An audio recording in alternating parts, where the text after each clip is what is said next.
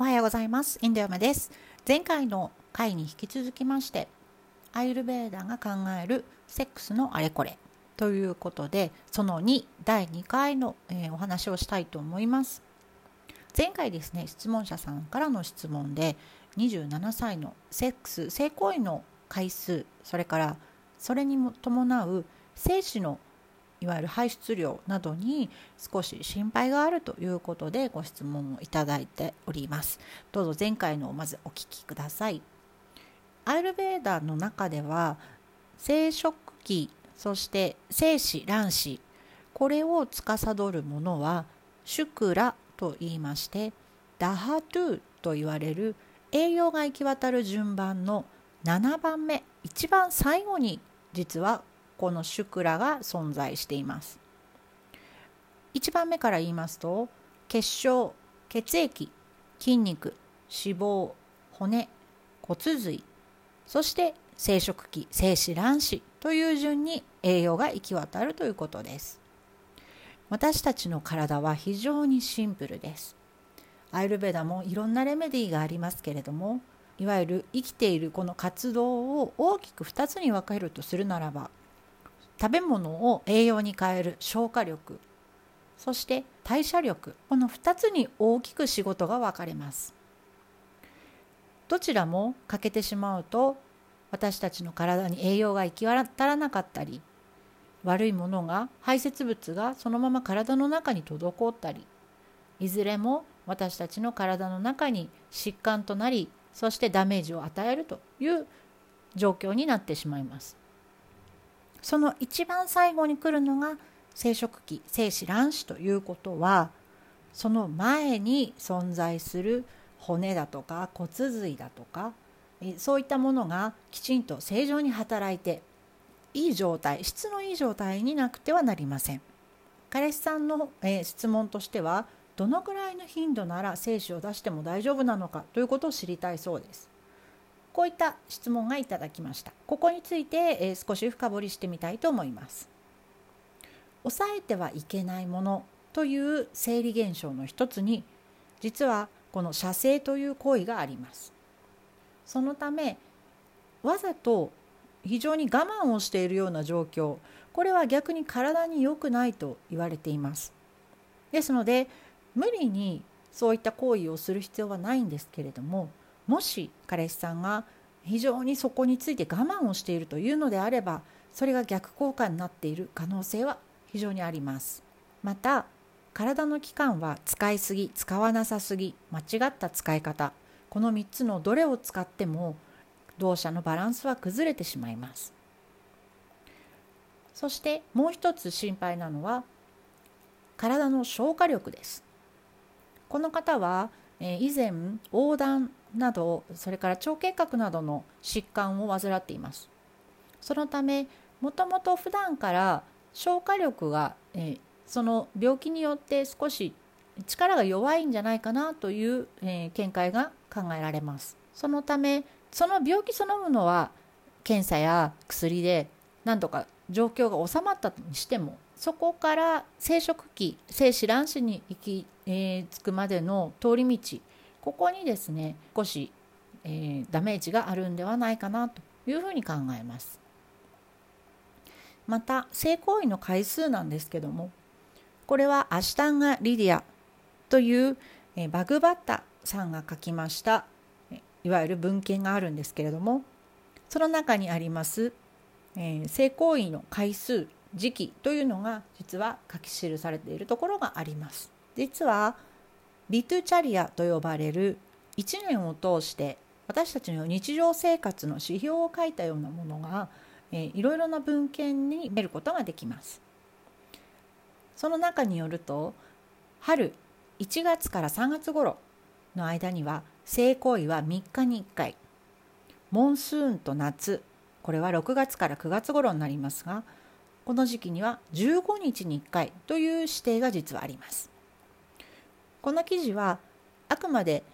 性行為の目安として書かれているものです。そもそも退院歴といいまして月の周期をもとにして決められています。ですので毎年その季節がずれていくことが分かります。そのため今日本で採択されている太陽暦西暦に関してはある程度数字によって分けられていますのでそうではなく12ヶ月の1年間を6つに分けて実はいろんなことが決め事として行われています。また記載のない季節は春と同様と考えられていますので自然体で決して理性でそれを抑制している場合その場限りではないということですね。さらに性行為の方法や時間帯体の状態というのも実は細かく指導されています。それによって作り出される命の源の質が変わってくるからです。これは男性女性にもどちらにも言えることです。性行為とは量かける回数かける質この掛け算なのです。アイルベーダではアドバイスする性行為のタイミングの目安として春には性行為は3日に1回モンスーンと夏には15日に1回ということです。そして精子卵子の質を高めるならまずは動作の不具合ダハトゥーの不具合を改善することそのためには日常生活それから食生活を変えてみるということ3つ目は生殖という行為そしてその生態は量かける回数かける質の掛け算ということです。最後にアイルベダのバジカルナチキッサという精子卵子生殖繁栄に関して研究されていたアイルベーダの機関がありましたがそこで行われていた実際のキッチンレメディとハーブをご紹介します。それによるとその、え、対象となる患者さんが、え、取った方がいいものというものに、え、ピュアのカウギーギーですね。牛乳から作られるものです。またはオリーブオイルそしてココナッツオイルまたはココナッツジュースこれは缶やパックではなく自然のヤシの実から汲み取った、えー、自然のものを、えー、考えてください。そして牛乳。